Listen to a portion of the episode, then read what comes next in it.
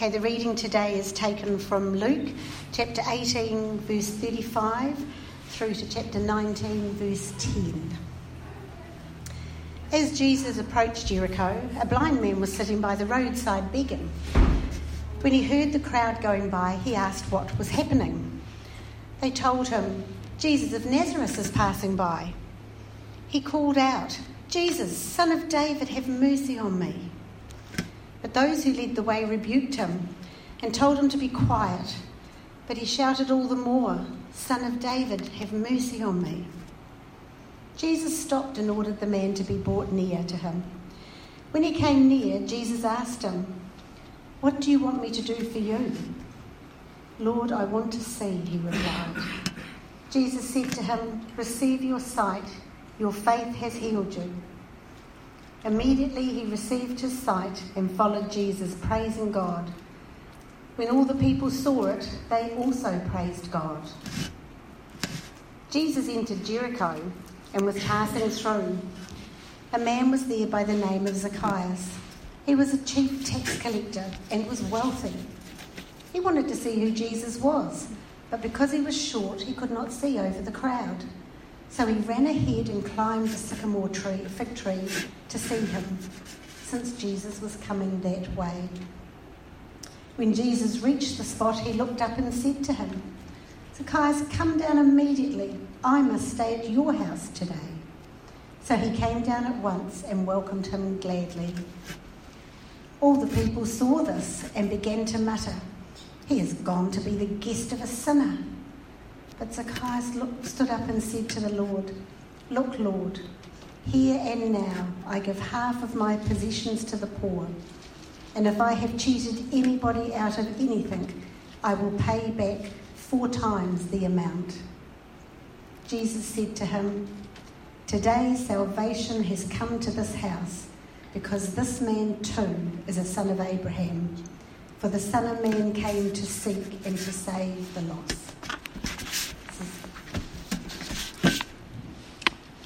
Michael, just welcome you up to share what the Lord has placed on your heart for us. Thanks. Let's pray. Father, we do want to thank you for your word to us. Lord, we pray this morning that again it might be a living word as we come to know Christ better and your great plan and purpose for our lives. We ask it in his name. Amen. Well, as uh, Graham said earlier, um, we talked today about identity. He said that you've been working through Genesis. You're having a bit of a hiatus now, and you're looking at some, I don't know what you, the words were, but something like contemporary issues or something, or Yeah, yeah. that sort of thing, themes. And so I thought, well, um, this is something that I've been in Luke a lot lately, and I thought this is something that uh, the Lord's spoken to me about, and maybe a good thing to share with you. So I've chosen this passage in Luke's Gospel uh, with the idea of what does this tell us about who we are. And of course, identity is a big issue these days, isn't it, in society? The whole idea of our identity is uh, very much up for grabs at the moment. And it's quite interesting to think about uh, what the concept of identity involves. And I think one of the interesting things for me is always how do people introduce themselves? So if I came to Jason, who I met for the first time this morning, I didn't say, uh, ask Jason any questions about himself, but Jason, how would you introduce yourself to me? Is that a fair? I, I, mean, just like, what, how do you normally introduce yourself? I'm Jason, and what would be the, first, the next thing you would say normally? I'm I'm a Kiwi, okay? So national identity, that's important, isn't it? How else might you identify yourself? Louise, did I see your hand go up? No. No? I think, I culturally we always say, you know, what do you do? Yeah. Other cultures say where you come from, what is your family? Exactly. You, you're, you're anticipating me very well. I think that's very true. In our culture, and in Western culture generally, that the first thing we used to say, we usually would say what our occupation is.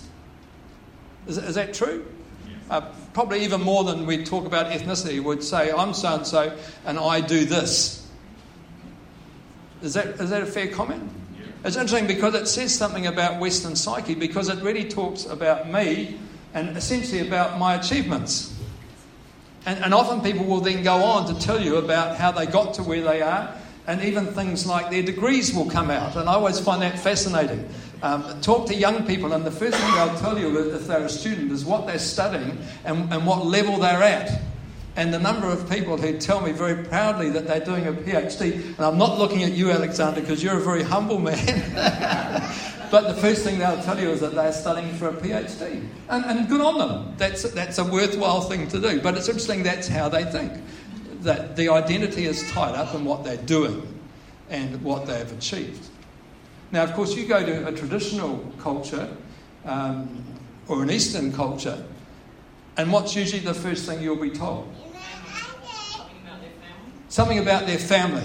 Exactly. You'll hear their whakapapa. You'll, you'll hear that they're the, uh, uh, you know, the son or the daughter of so and so, and this is their family, this is their tribe, uh, this is their culture. So it's much more, it's less individualistic, and it's much more relational. It's not what they've achieved or anything, but it's who they are in relation to their people group. Interesting, isn't it? Another thing about identity is it can be determined in two ways. Uh, well, I think it is determined in two ways. Firstly, identity is something that's given to you, actually. I mean, it's all very nice for you to describe who you are, but if I, if I say to Graham, you tell me about Jason, he might tell me different things. He could tell me exactly, you see. And, and it's, it's quite scary this, the extent to which identity is actually given to us by others. Uh, Kimberly and I, we're, we're well, I'm, I should not speak for Kimberly, for myself, I'm always a few years behind everybody else, and so I've just started watching Downton Abbey. We, we, we, sort of thought there's absolutely nothing on TV. What can we find? And we found Downton Abbey, and we know a lot of people have watched that, so we thought we'd better at least know what's going on. And it's scary just how much identity, even a hundred years ago, was forced on you. You know, we, the family you were born to, essentially defined who you could be in society. You were locked into an identity. I think of um, Nelson Mandela and remember his, uh, his book Long Walk to Freedom, the story of his life. And what was the first thing that to happen to him once he was sent to Robben Island? If, you, if you've seen the movie or read the book, you, you might remember. What was the first thing they did to him and the other 12 or 13 or whatever young men who were convicted? Did they give him a number? Yeah. They gave him a number, they did something even worse than that. They took their trousers off them and issued them with shorts the biggest insult they could do. If you're familiar with African culture, that's throughout Africa.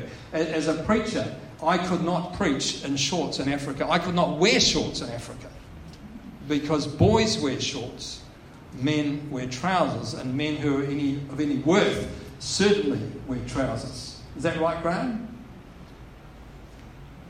I, it's just a little side. Someone in my parish was uh, doing a mission in Sri Lanka and made the big faux pas of turning up in shorts.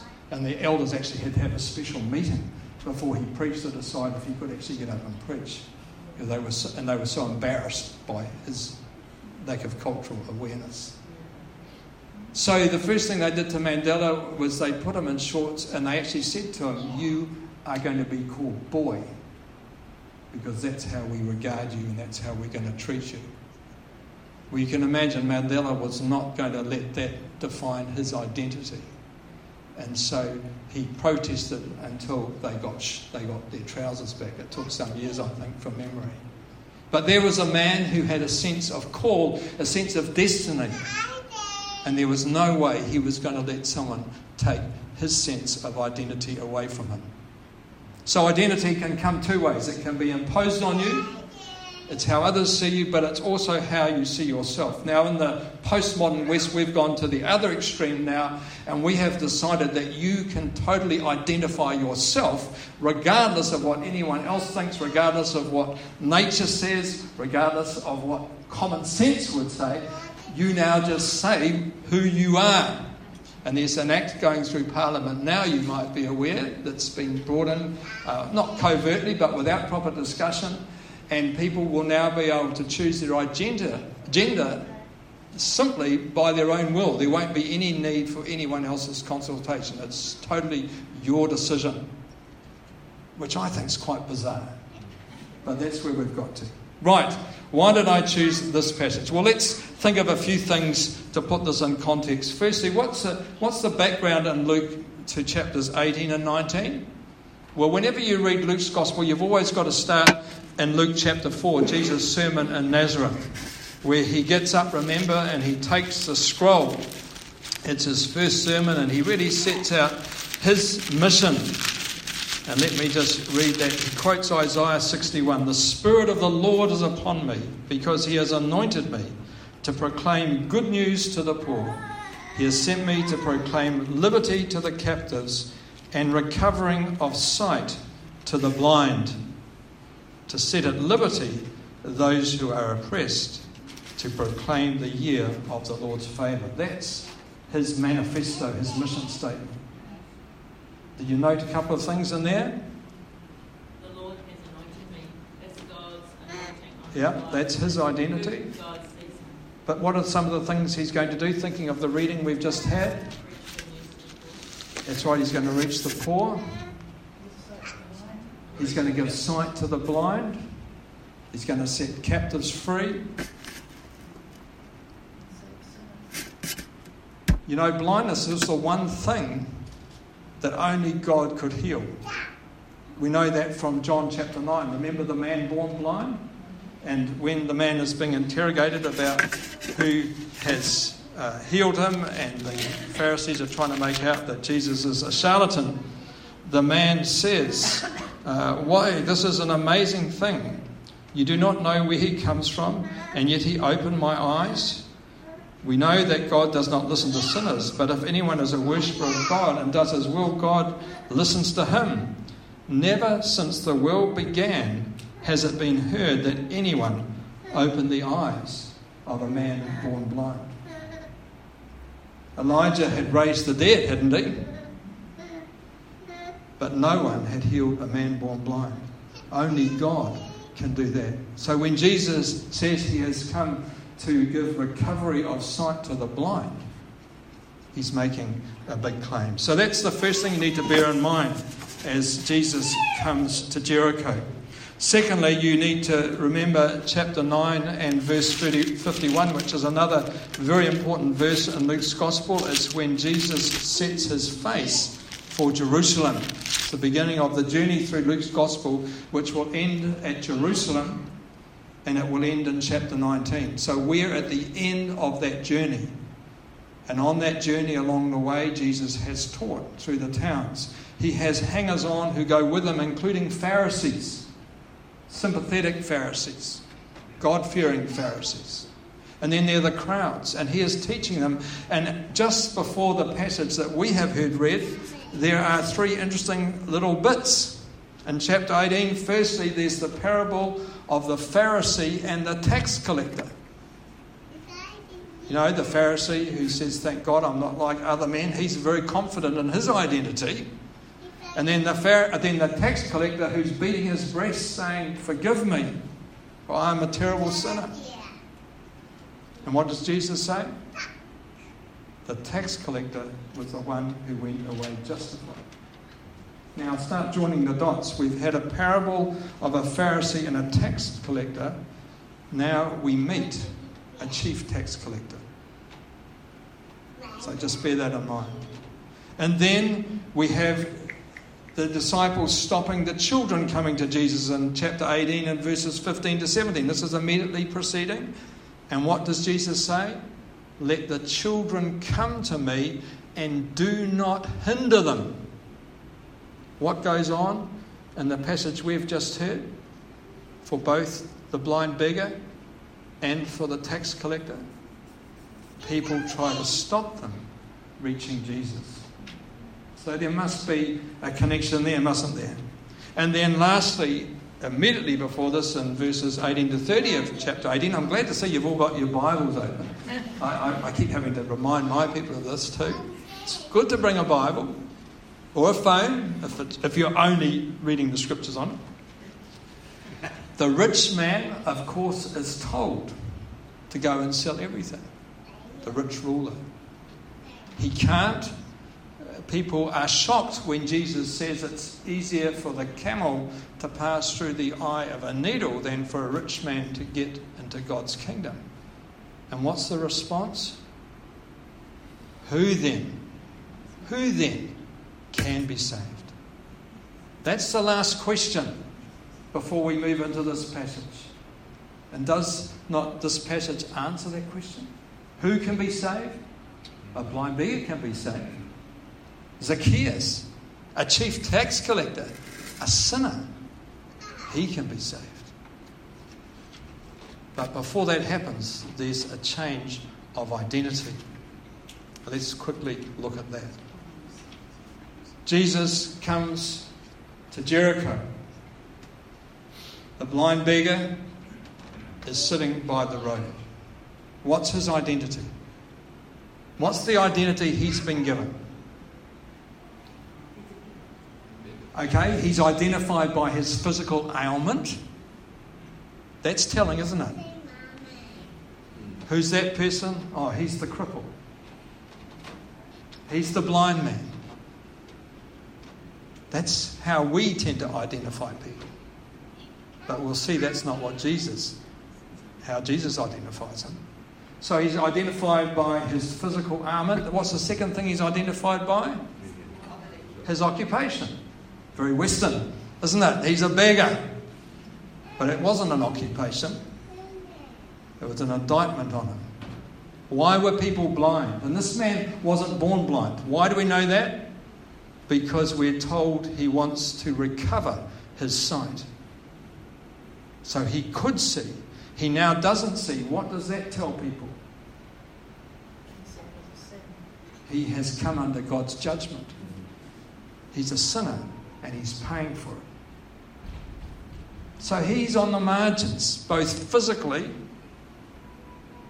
geographically, but also socially. And so when he calls out for Jesus, what do people say? You started it. Shh, shut up. Actually, Luke doesn't tell us that. They told him to be quiet. Mark's less polite. And Mark's gospel, they say, shut up. This man won't be bothered with you if he's a man of God. Think back to Jesus saying, Do not hinder people coming to me.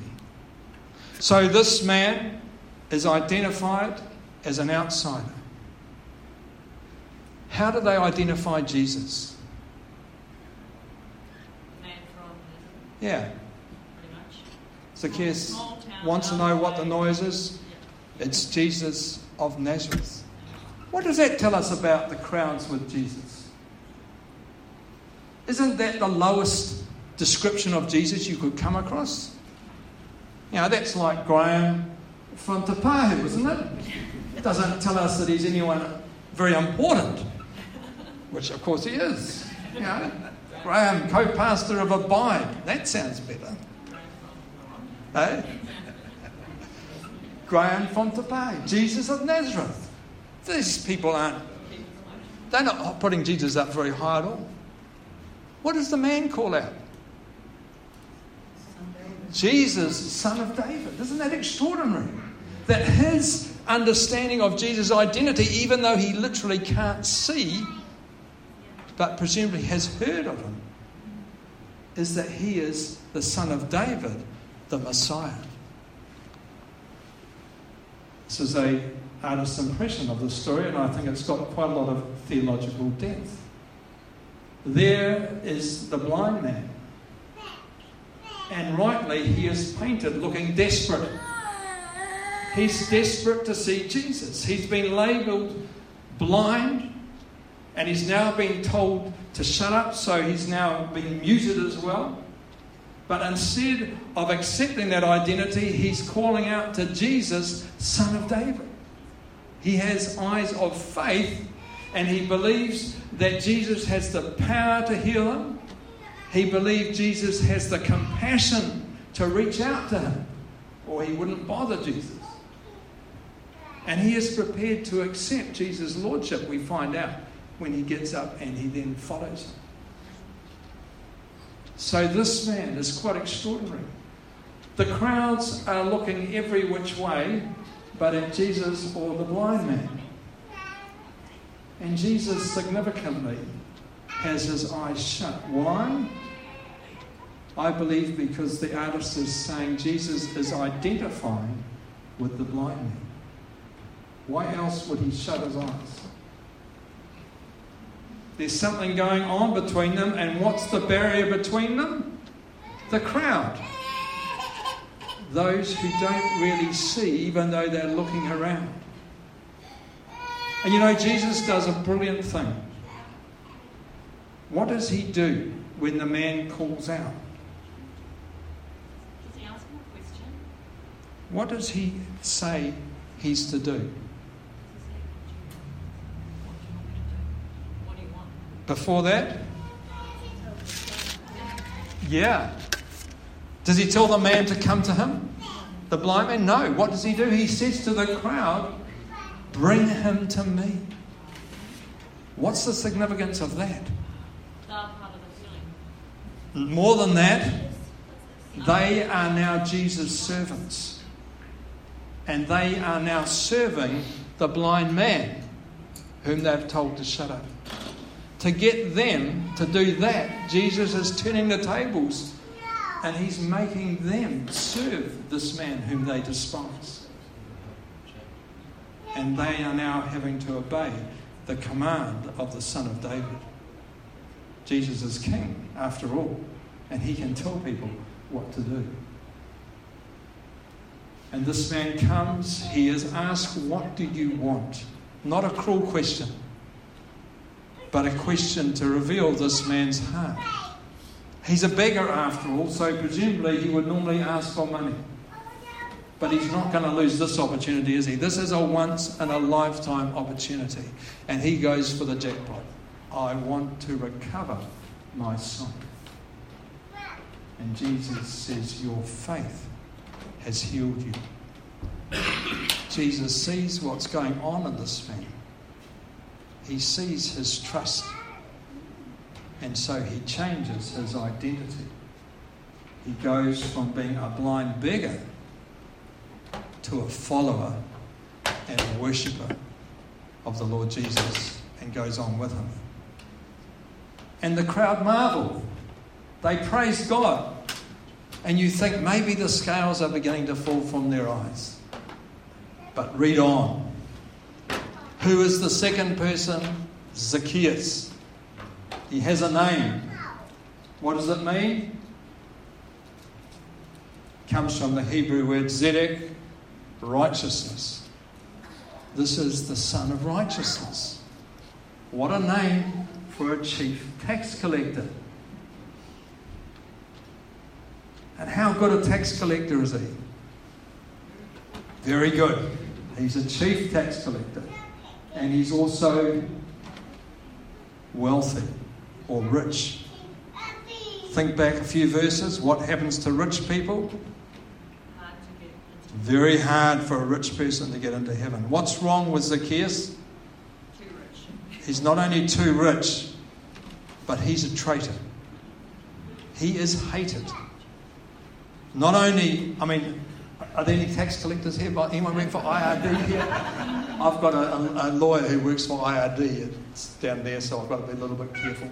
Most people don't like tax collectors even today. Not that they don't like them personally, of course, they don't like their job. It's dirty work.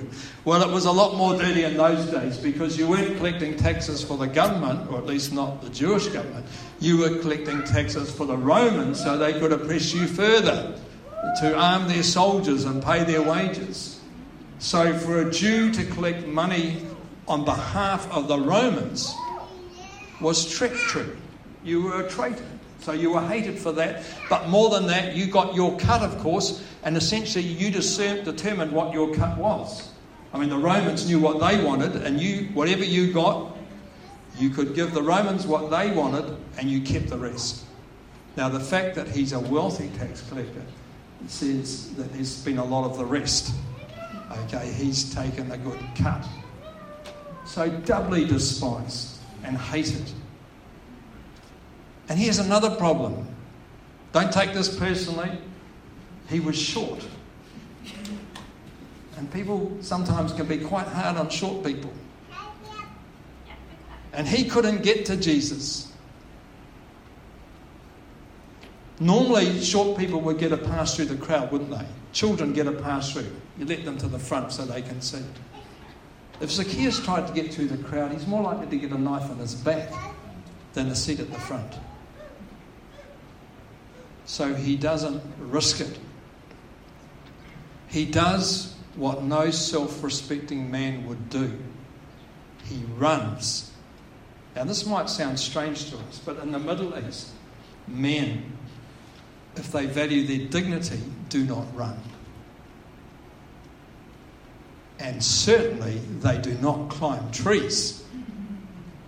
That's like wearing shorts again. And there's an interesting story that came out. Uh, the chap who was the ambassador, the American ambassador to Cairo back in the early 60s under JFK, he was, uh, you know, you imagine the American embassy in Egypt's pretty flash. Big compound, wall around it, trees in it, nice gardens. And the embassy was throwing a garden party. And the ambassador, whose name was John Badeau, was enthusiastic. He liked the good party, so he was helped setting up for it. And he wanted some lights strung around the trees. So, as an enthusiasm, he actually climbed up a tree to hang a light. Of course, there were Egyptian servants in the compound, and they saw him. And they were absolutely horrified. Here is the American ambassador climbing a tree. Goodness knows whether he's wearing shorts or not, but he was climbing a tree. You know, it became such a big scandal that President Nasser actually rang, the president of Egypt rang the American embassy and said, Could this be true? The whole country was appalled. So you can imagine Zacchaeus running and climbing a tree. Identifies him as a man of no self respect, of no dignity in the eyes of the people. But what does Jesus do? He calls out, Zacchaeus, come down. I want to go to your house today. Jesus, remember, came to seek and to save the lost. He knows what's going on in Zacchaeus' mind and in his heart. He knows how people regard Zacchaeus. So he does something equally culturally inappropriate. He invites himself to dinner, and you do not do that.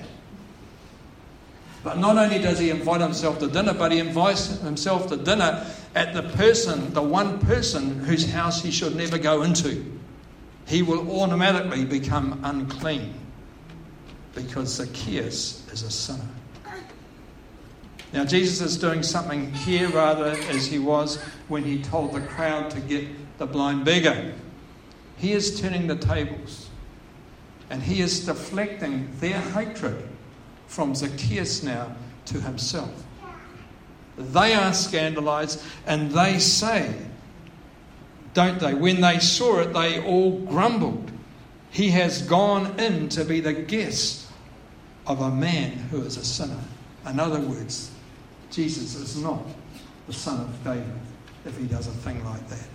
And they grumble against him. Interesting, isn't it?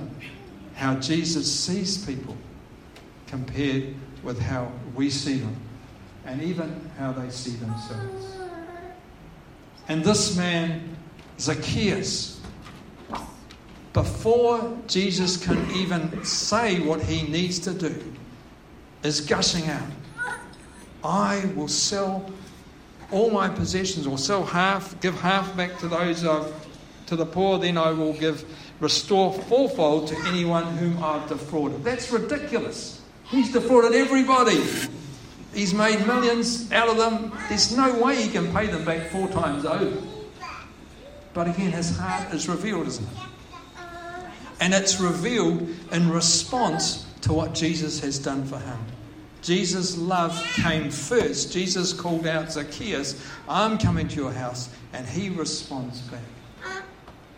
And then the ultimate line when Jesus says to him, Today salvation has come to this house, since he also is a son of Abraham. His identity he was an outcast, he was hated, he was a traitor, but he has now become again a son of Abraham. He has recovered the identity that he had lost. And you know that makes him the blind man's brother, doesn't he? He has rejoined the family. The blind man recovered his sight. He's a son of Abraham.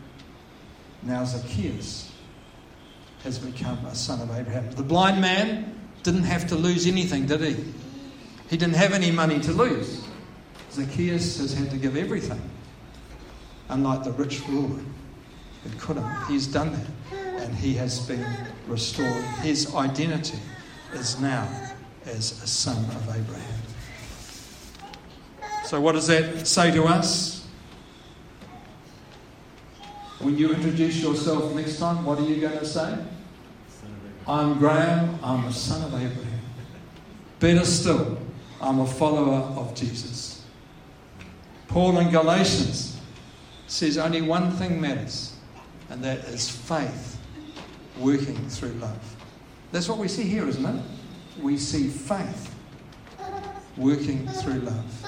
Jesus' love, God's love, and then a faith response. Now, N.T. Wright said that the one thing that really identifies us or helps us claim our identity or understand our identity is when we're loved. I think that's so true. It's as we're loved we actually discover who we are, isn't it? That's why there's so many children out there now who've got no idea who they are, is because they haven't really known love. The Christian identity is relational. We are loved by God. And so we have faith. And then the idea is we are part of a new family, the church. And that love should now be passed on. Everyone should be secure in their identity in Christ so long as they know the love of their brothers and sisters. And so that's, I think, the call to us today. In the church, there's neither Greek, Jew nor Greek, there's neither slave nor free. In other words, occupation doesn't matter, ethnicity doesn't matter. Or at least it's not defining of us. It's are we in Christ? Do we have faith? Do we know His love? And do we love others? Let me finish with another picture, a picture of Zacchaeus. And this illustrates it beautifully, I think. There is Zacchaeus up the tree. Look at the faces on the ground below. What do you see?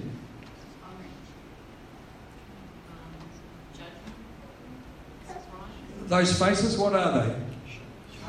Shields, masks. These are blind people.